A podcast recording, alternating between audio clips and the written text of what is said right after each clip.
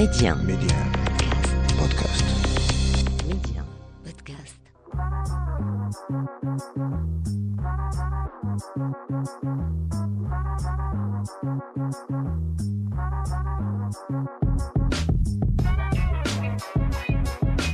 Et c'est parti pour un nouveau numéro de l'Hebdo MC. J'espère que tout va bien pour vous. C'est un plaisir de vous retrouver euh, pour ce rendez-vous taillé sur mesure pour tous les curieux et curieuses. On parle médias, tech et culture avec un focus tout particulier sur le Maroc. Média 1, Karima, l'Hebdo MC. Cette semaine, on parle de e-activisme ou cyberactivisme au Maroc, comment les réseaux sociaux de façon particulière et Internet de façon plus globale contribuent à l'engagement et la prise de position des citoyens et citoyennes. Un échange qui se fait en compagnie de Lamia Benmalek, étudiante en droit, féministe et militante, cofondatrice de l'initiative Agi Sowet et première marocaine à remporter le championnat de débat en France en 2018. Pour la chronique du jour, on quitte le monde réel pour un monde virtuel, le métaverse, ce projet ambitieux de Mark Zuckerberg, un projet qui représente un véritable changement pour le monde de la tech. Et enfin, dernière rubrique, le journal de l'Hebdo MC, une édition à travers laquelle on retrace les infos qui ont fait le buzz un peu partout dans le monde cette semaine. Mais avant toute chose, parlons de cyberactivisme. l'interview MC Et pour en parler, je reçois donc Lamia Benmalek, étudiante en droit, féministe engagée et cofondatrice de l'initiative Agisowat. Lamia Benmalek, bonjour et merci d'avoir accepté mon invitation aujourd'hui. Bonjour et merci de m'avoir invité. Le plaisir est pour moi. Alors tout d'abord, euh, pour les personnes qui nous écoutent actuellement et avant de, commencer notre échange, le e-activisme ou le cyberactivisme, c'est quoi? Alors, le e-activisme, ou nous on l'appelle le cyberactivisme ou l'activisme digital, c'est un engagement euh, qui privilégie euh, les actions sur les plateformes digitales, donc les réseaux sociaux. Donc ça va être un ensemble de d'actions, donc l'utilisation de techniques de communication digitale Mhm. pour créer, opérer, communiquer, sensibiliser ou éduquer selon euh, les engagements de chacun et chacune.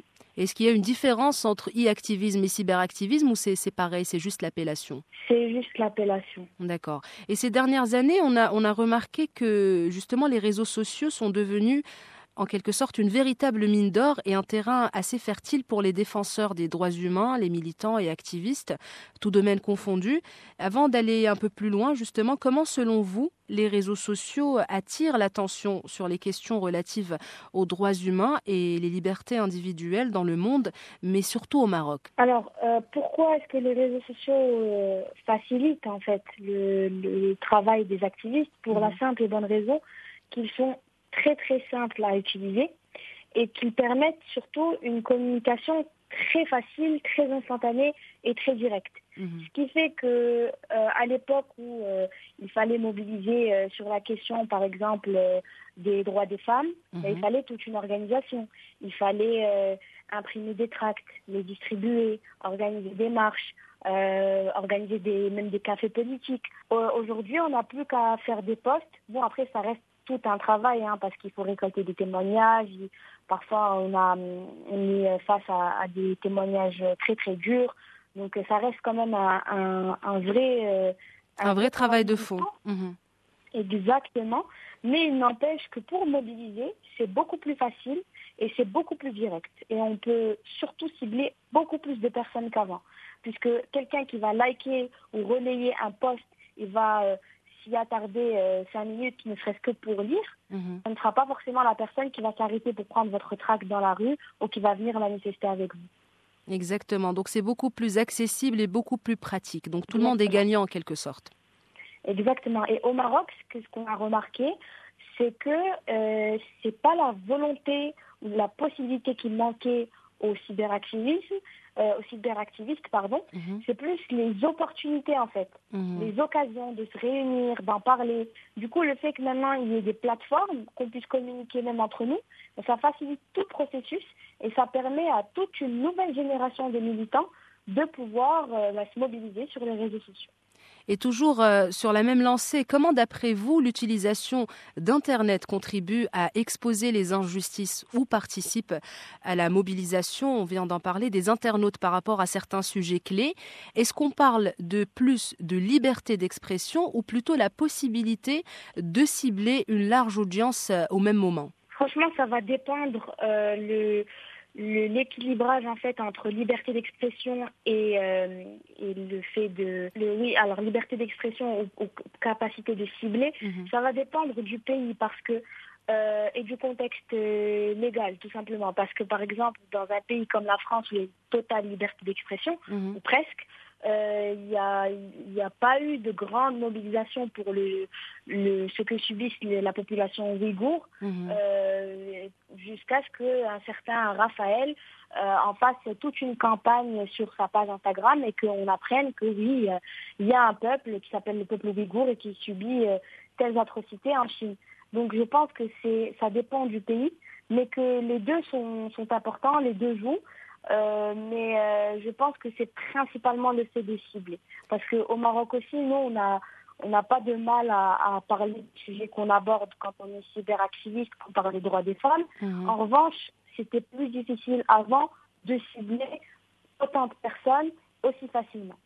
Donc ça dépend aussi du bagage culturel peut-être et sociétal de chaque, de chaque pays. L'approche n'est pas forcément la même et, et même le résultat ou l'impact n'est pas forcément le même. Bien entendu, ça dépend de toutes ces caractéristiques. Et euh, ce, qui est, ce qui est bien avec les réseaux sociaux, c'est que, comme je dis, c'est très facile d'utilisation et surtout, ça peut connecter euh, des populations euh, qui sont éloignées géographiquement. Donc, on peut, on peut se retrouver à, à défendre bah, une même cause mhm. au Canada, au Maroc, en Chine, en Albanie. Donc euh, ça permet aussi, par exemple, de, à la diaspora et aux diaspora, en fait, de pouvoir se mobiliser même à distance. C'est ce qui est splendide. Et c'est justement cette facilité, euh, pour rebondir justement sur ce qui vient d'être dit, cette facilité de publier ou de partager, est-ce que ça peut pas être à double tranchant? C'est-à-dire, est-ce que ça peut pas en même temps représenter un certain danger? Bien sûr, bien hmm. sûr. Là, on parle des, des, avantages, mais il y a aussi beaucoup d'inconvénients et il y a beaucoup de risques aussi. Euh, il y a le fait que déjà on, est euh, on n'a pas de droit à l'oubli sur Internet. Mhm. Donc quand on se lance dans une dans un combat, ben on se lance à vie et mhm. littéralement à vie puisque euh, on ne peut pas revenir en arrière ou supprimer un tweet ou supprimer telle action digitale.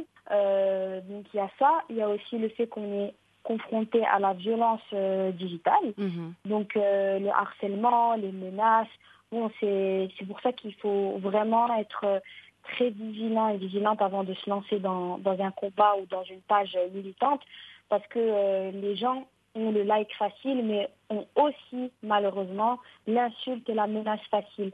Donc on est confronté à ça, et surtout le fait que euh, les réseaux sociaux permettent de communiquer facilement, mais nous, on a beaucoup de témoignages, on a énormément de témoignages. On a tellement de témoignages qu'aujourd'hui, les cyberactivistes euh, nous sommes prêts à entamer euh, ben, une démarche pour contacter les pouvoirs publics et pour voir si on peut ben, leur apporter, nous, notre, notre, notre humble point de vue et, notre vécu de cyberactiviste parce qu'on a énormément de témoignages. Et, euh, et ça, parfois, c'est pas évident parce qu'on n'est pas forcément qualifié professionnellement pour répondre à des mmh. questions d'ordre juridique, psychologique, médicaux.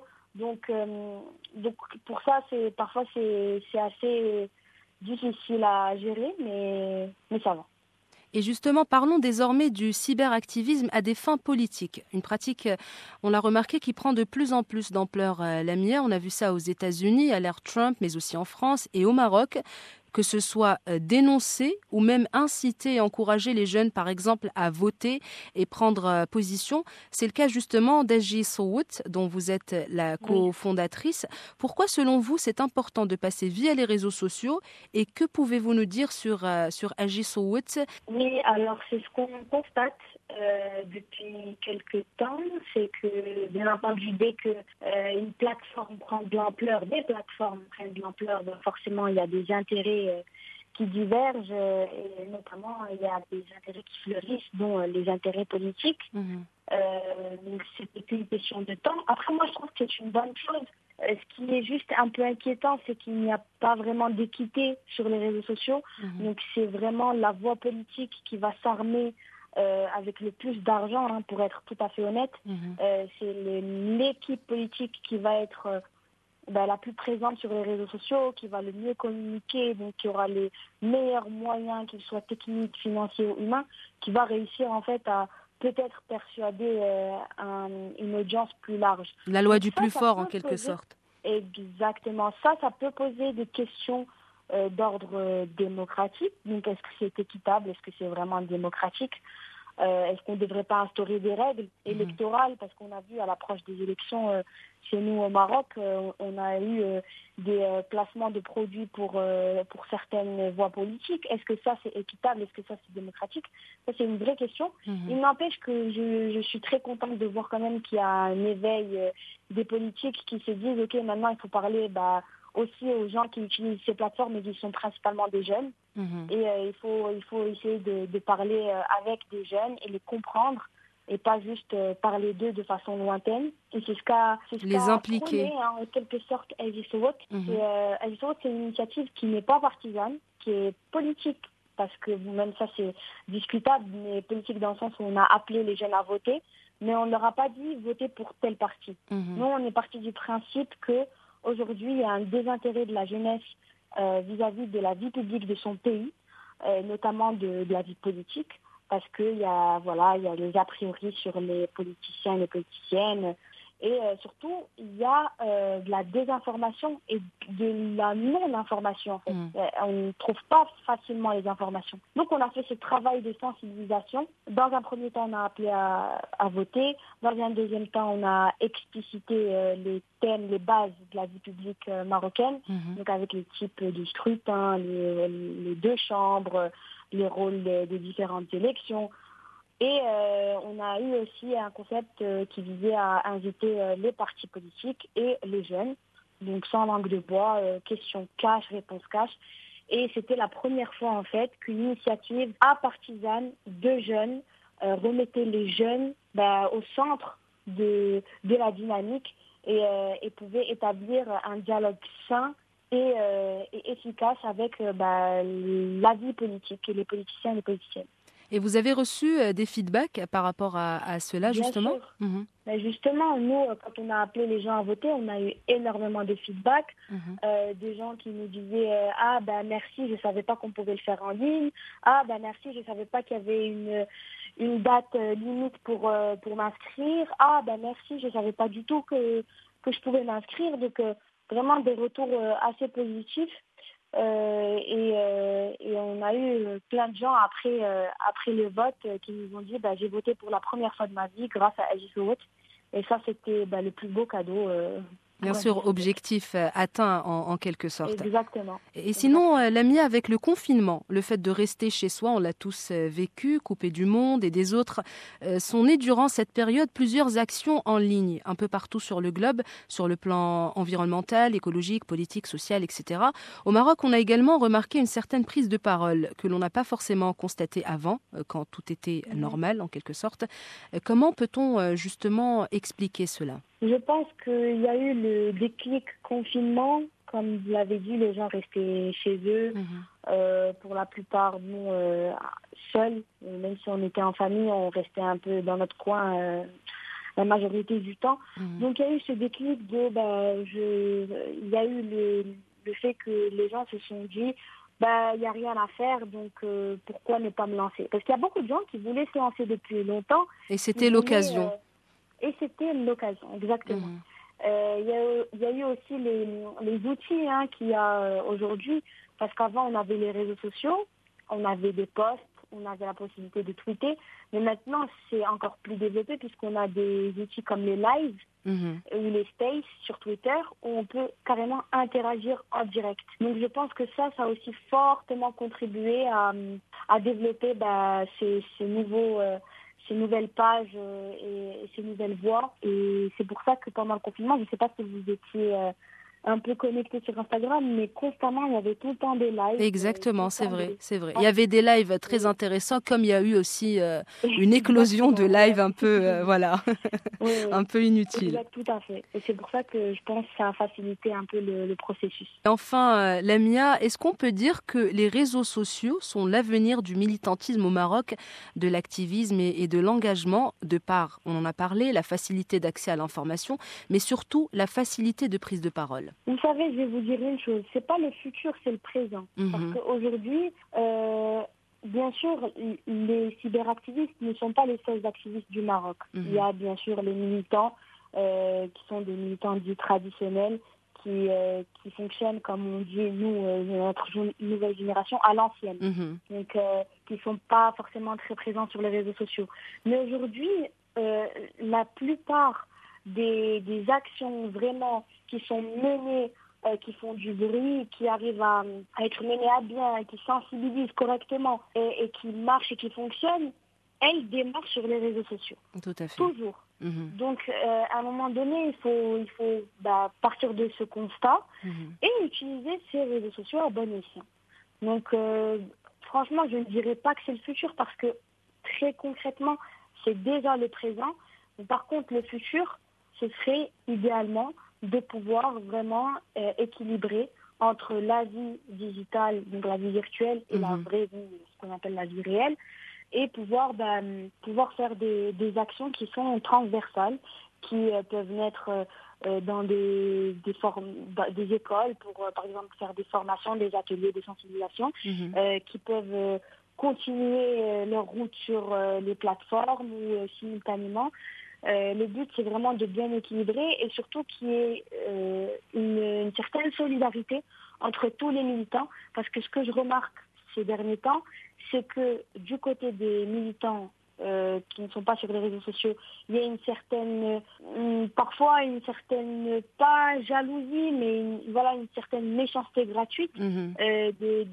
souvent, c'est des gens qui bah, critique euh, les nouvelles formes d'activisme, c'était mieux avant. Et du côté du digital, on a ce qu'on appelle l'activisme de la performance. Donc c'est les gens qui vont en fait faire les activistes parce que bah, c'est à la mode, ça récolte des likes et que bah, à la fin euh, on a une page Instagram bien fournie et qu'on pourra faire des placements. Des followers encore une fois, c'est tout est voilà des fois malheureusement on tombe dans le piège euh, dans le piège de followers. Et aussi pour l'ancienne l'ancienne génération comme on, comme on l'appelle des fois il y a aussi une certaine appréhension en quelque sorte. Parce que des fois quand on connaît pas forcément quelque chose ça peut voilà la première réaction d'un être humain, c'est généralement de voilà de se retirer un petit peu, d'avoir euh, d'être un peu sur la défensive. C'est l'être humain. Mhm. Et dans les deux cas, dans les deux situations, c'est l'ego qui rentre en jeu. Mhm. donc euh, moi, ce que je dis souvent, c'est que euh, il n'y a pas plus belle action que justement de faire front ensemble. Mhm. Et le but, c'est on est tous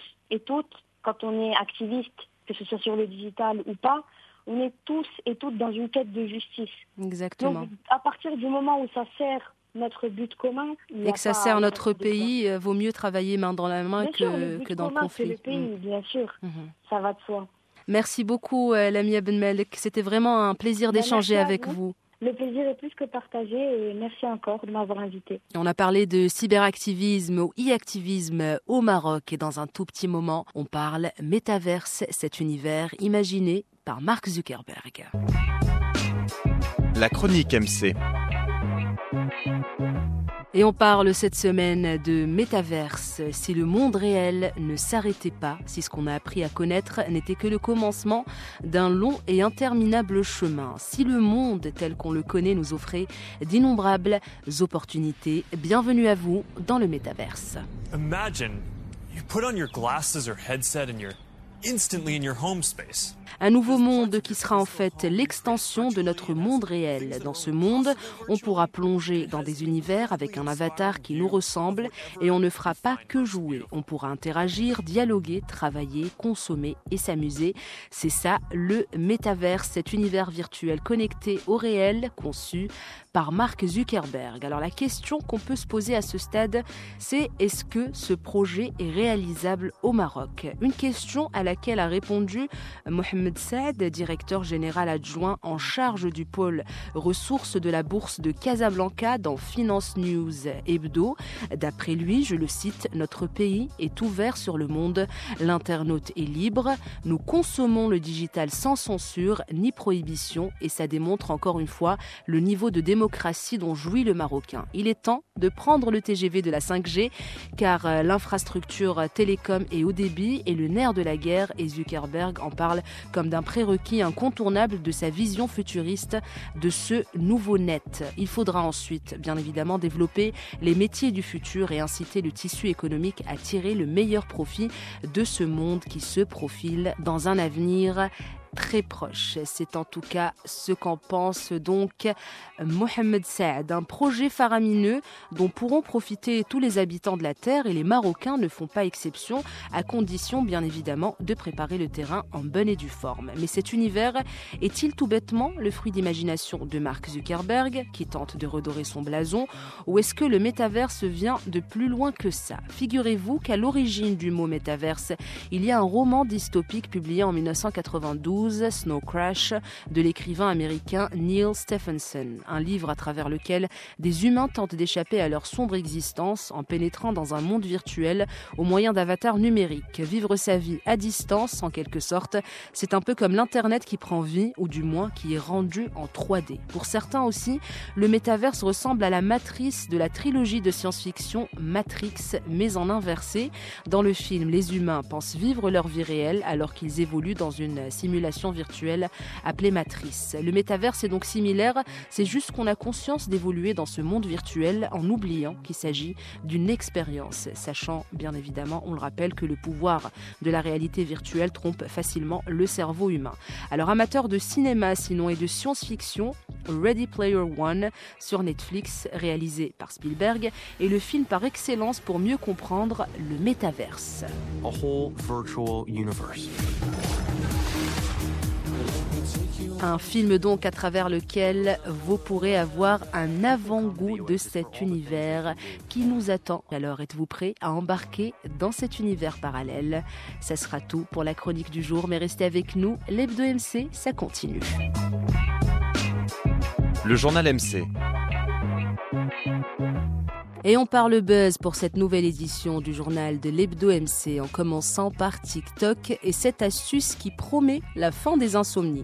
Alors c'est quoi cette histoire? Dans une vidéo postée il y a quelques jours sur les réseaux sociaux, une jeune femme explique qu'elle a toujours rencontré des difficultés à s'endormir et qu'elle avait le sommeil perturbé. Tout ça a changé le jour où elle a découvert qu'il était possible de glacer le nerf vague, nerf indispensable à la relaxation du corps. Dans la suite sa vidéo, vue par plus de 3 millions de personnes, l'influenceuse donne plus de précisions quant à ce nerf vague et à son astuce pour trouver le sommeil. Il est apparemment possible de l'activer en prenant des douches glacées ou en s'immergeant dans des lacs glacés. Mais si vous préférez vous épargner toute cette gêne, vous avez toujours la possibilité de placer une poche de glace sur votre poitrine et attendre une quinzaine de minutes. Et apparemment, ça vous changera la vie.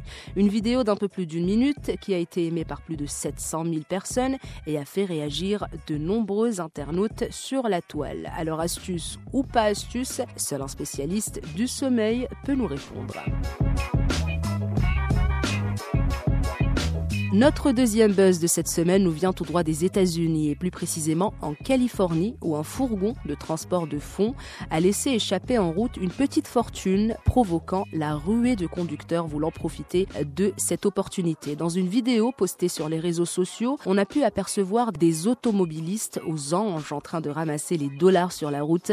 Les policiers ont averti que ces vidéos leur serviraient aussi à retrouver la trace de ceux qui ne rendraient pas l'argent récolté. Les billets échappés du camion qui représentent des milliers de dollars au total appartiennent à la banque et doivent donc être rendus. Affaire à suivre. Et enfin, le dernier buzz de la semaine nous laisse au Maroc. Kautar Ben Halima, couronnée Miss Maroc le 10 novembre dernier, après le retrait de Fatem Zahra initialement élue, représentera bel et bien le royaume à Miss Univers qui se déroulera en Israël le 12 décembre prochain. Une élection qui a fait le buzz sur Internet où plusieurs l'ont critiqué et ont même demandé son retrait de la compétition après avoir découvert ses origines algériennes. Certains internautes marocains ont également lancé le hashtag boycott Kautar Ben Halima pour exiger sa révocation. Un bad buzz qui n'a quand même pas empêché notre Miss Maroc à participer à cette compétition qui se tient donc, rappelons-le, le 12 décembre prochain en Israël.